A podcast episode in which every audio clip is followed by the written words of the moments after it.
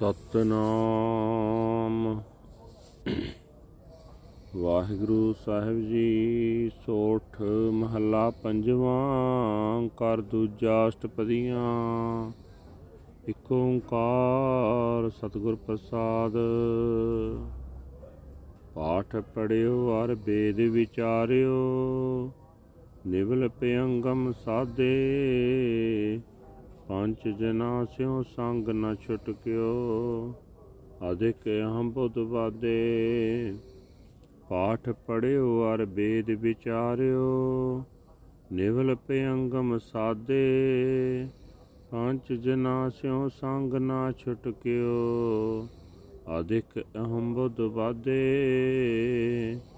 ਪਿਆਰੇ, ਇਨ ਬਿਦ ਮਿਲਨ ਨਾ ਜਾਈ ਮੈਂ ਕੀਏ ਕਰਮ ਅਨੇਕਾ, ਹਾਰ ਪਰਿਓ ਸੁਆਮੀ ਕੈ ਦੁਆਰੈ, ਦੀਜੈ ਬੁੱਧ ਵਿਵੇਕਾ ਰਹਾਉ। ਮੋਨ ਪਇਓ ਕਰ ਪਾਤੀ ਰਹਿਓ, ਨਗਨ ਫਿਰਿਓ ਬਨ ਮਾਹੀ। ਤਾਟ ਤੀਰਥ ਸਭ ਧਰਤੀ ਪਰਮਿਓ ਦੁਬਦਾ ਛੁਟਕੈ ਨਾਹੀ।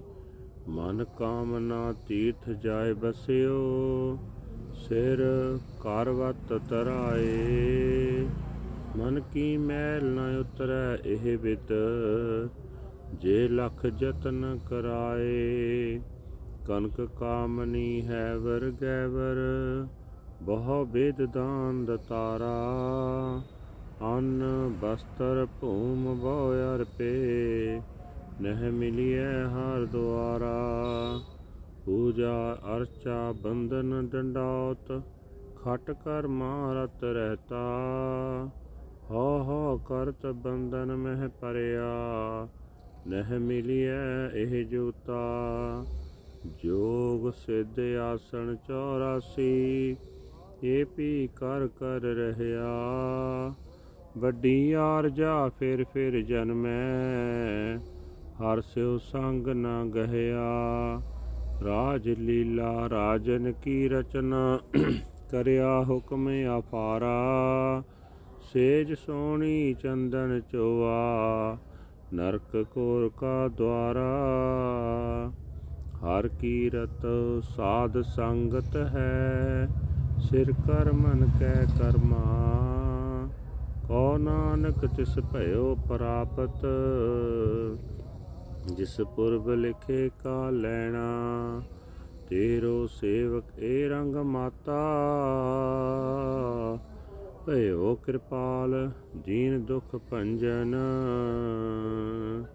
ਹਰ ਹਰ ਕੀਰਤਨ ਏ ਮਨ ਰਾਤਾ, ਰਹਾ ਦੂਜਾ। ਤੇਰੋ ਸੇਵਕ ਏ ਰੰਗ ਮਾਤਾ। ਭਇਓ ਕਿਰਪਾਲ, ਦੀਨ ਦੁਖ ਭੰਜਨ। ਹਰ ਹਰ ਕੀਰਤਨ ਇਹ ਮਨ ਰਾਤਾ ਰਹਾਉ ਦੂਜਾ। ਵਾਹਿਗੁਰੂ ਜੀ ਕਾ ਖਾਲਸਾ, ਵਾਹਿਗੁਰੂ ਜੀ ਕੀ ਫਤਿਹ। ਇਹ ਹਨ ਅੱਜ ਦੇ ਪਵਿੱਤਰ ਹੁਕਮਨਾਮੇ ਜੋ ਸ੍ਰੀ ਦਰਬਾਰ ਸਾਹਿਬ ਅੰਮ੍ਰਿਤਸਰ ਤੋਂ ਆਏ ਹਨ। ਧੰਨ ਗੁਰੂ ਅਰਜਨ ਦੇਵ ਜੀ ਮਹਾਰਾਜ ਜੀ ਦੇ ਸੋਠ ਰਾਗ ਵਿੱਚ ਉਚਾਰਨ ਕੀਤੇ ਹੋਏ ਹਨ। ਘਰ ਦੂਜੇ ਵਿੱਚ ਗਾਉਣ ਦਾ ਹੁਕਮ ਹੈ। ਅੱਠਾਂ ਪਦਿਆਂ ਵਾਲਾ ਸ਼ਬਦ ਹੈ, ਪ੍ਰਮਾਤਮਾ ਇੱਕ ਹੈ ਜਿਸ ਦੇ ਨਾਲ ਮਿਲਾਪ ਸਤਿਗੁਰੂ ਦੀ ਬਖਸ਼ਿਸ਼ ਦੇ ਨਾਲ ਹੁੰਦਾ ਹੈ। ਗੁਰੂ ਸਾਹਿਬ ਜੀ ਫਰਮਾਨ ਕਰ ਰਹੇ ਨੇ हे ਭਾਈ, ਕੋਈ ਮਨੁੱਖ ਵੇਦ, ਆਦਿਕ ਧਰਮ ਪੁਸਤਕਾਂ ਨੂੰ ਪੜ੍ਹਦਾ ਹੈ ਅਤੇ ਵਿਚਾਰਦਾ ਹੈ, ਕੋਈ ਮਨੁੱਖ ਨਿਵਲੀ ਕਰਮ ਕਰਦਾ ਹੈ, ਕੋਈ ਕੁੰਡਲਨੀ ਨਾੜੀ ਰਸਤੇ ਪ੍ਰਾਣ ਚਾੜਦਾ ਹੈ ਪਰ ਇਹਨਾਂ ਸਾਧਨਾ ਨਾਲ ਕਾਮ ਆਦਿਕ ਪੰਜਾਂ ਨਾਲੋਂ ਸਾਥ ਮੁੱਕ ਨਹੀਂ ਸਕਦਾ। ਸਗੋਂ ਵਧੇਕ ਅਹੰਕਾਰ ਵਿੱਚ ਮਨੁੱਖ ਵੱਜ ਜਾਂਦੇ ਹਨ। हे ਭਾਈ, ਮੇਰੇ ਵੇਖਦਿਆਂ ਲੋਕ ਅਨੇਕਾਂ ਹੀ ਮਿੱਥੇ ਹੋਏ ਧਾਰਮਿਕ ਕਰਮ ਕਰਦੇ ਹਨ, ਪਰ ਇਹਨਾਂ ਤਰੀਕਿਆਂ ਨਾਲ ਪਰਮਾਤਮਾ ਦੇ ਚਰਨਾਂ ਵਿੱਚ ਜੁੜਿਆ ਨਹੀਂ ਜਾ ਸਕਦਾ। हे ਭਾਈ, ਮੈਂ ਤਾਂ ਇਹਨਾਂ ਕਰਮਾਂ ਦਾ ਆਸਰਾ ਛੱਡ ਕੇ ਮਾਲਕ ਪ੍ਰਭੂ ਦੇ ਦਰ ਤੇ ਆ ਡਿੱਗਾ ਹਾਂ ਤੇ ਅਰਜ਼ੋਈ ਕਰਦਾ ਰਹਿੰਦਾ। हे ਪ੍ਰਭੂ, ਮੈਨੂੰ ਭਲਾਈ ਬੁਰਾਈ ਦੀ ਪਰਖ ਕਰ ਸਕਣ ਵਾਲੀ ਅਕਲ ਦੇ, ਠਹਿਰਾਓ।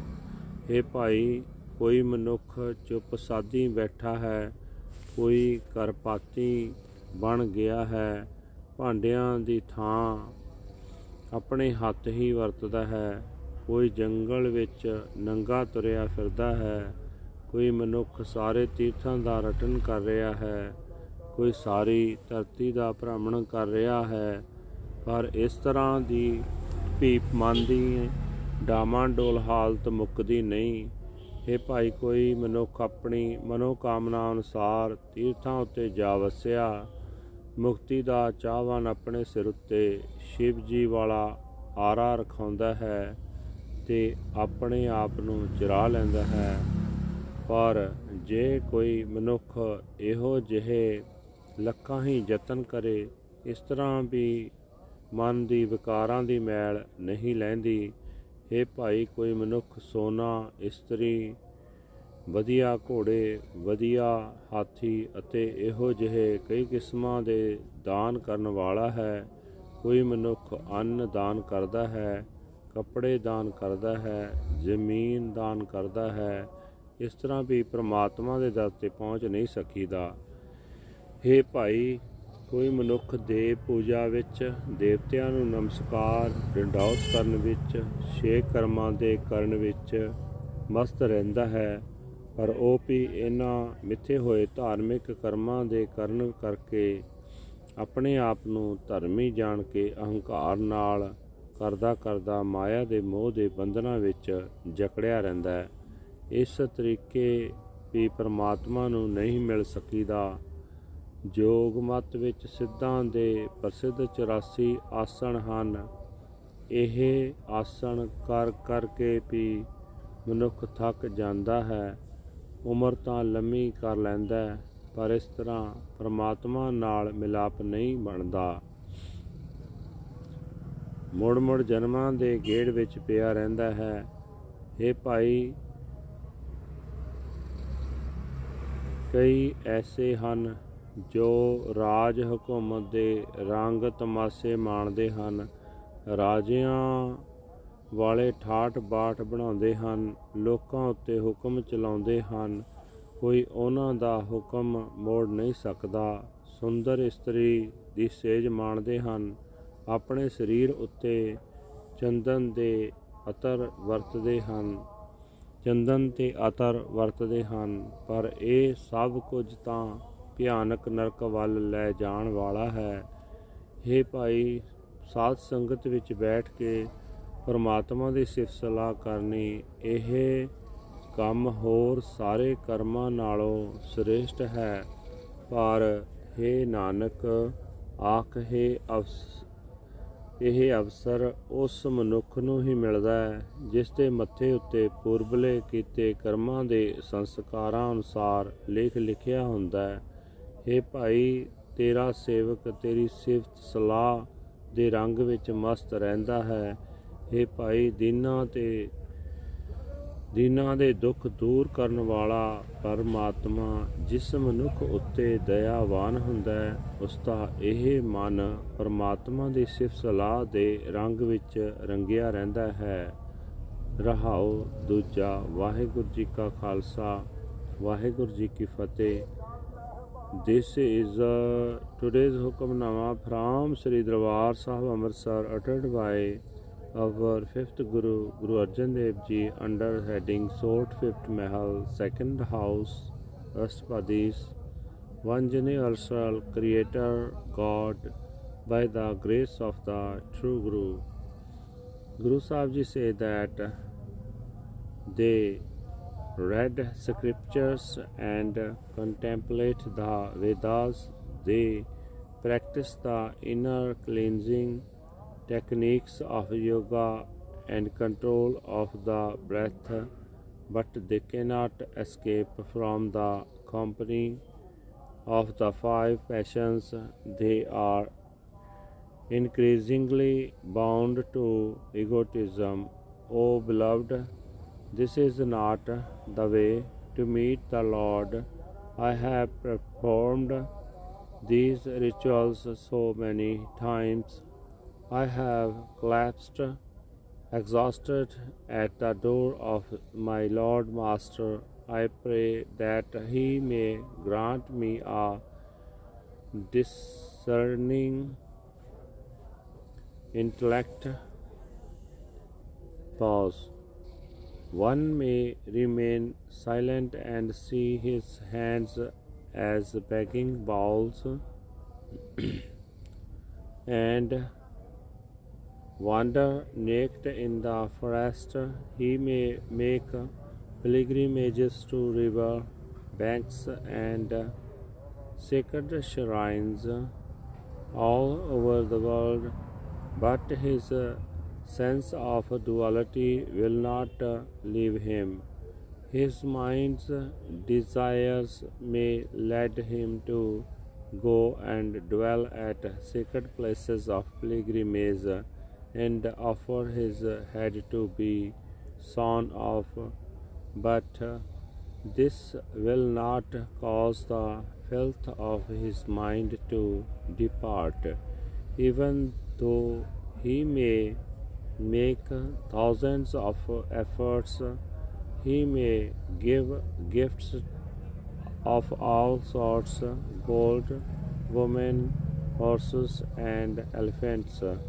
He may make uh, offerings of corn, clothes, and land in uh, abundance, but this will not lead him to the Lord's door.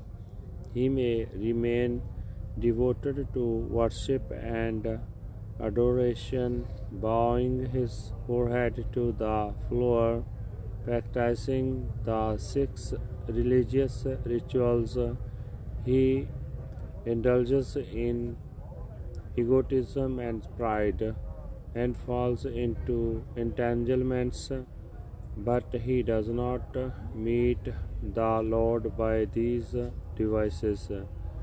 He practices the 84 postures of yoga and acquires the supernatural powers of the Siddhas, but he gets tired of practicing the these. He lives a long life, but he but is reincarnated again and again. He has not met with the Lord. He may enjoy princely players and regal pomp and ceremony and issue unchallenged commands. He may lie on beautiful beds perfumed with sandalwood oil, but this will lead him only to the gates of the most horrible hell. Singing the kirtan of the Lord's praises in the Sat Sangat, the company of the holy, is the highest of all actions, says Nanak. He alone obtains it who is predestined to receive it.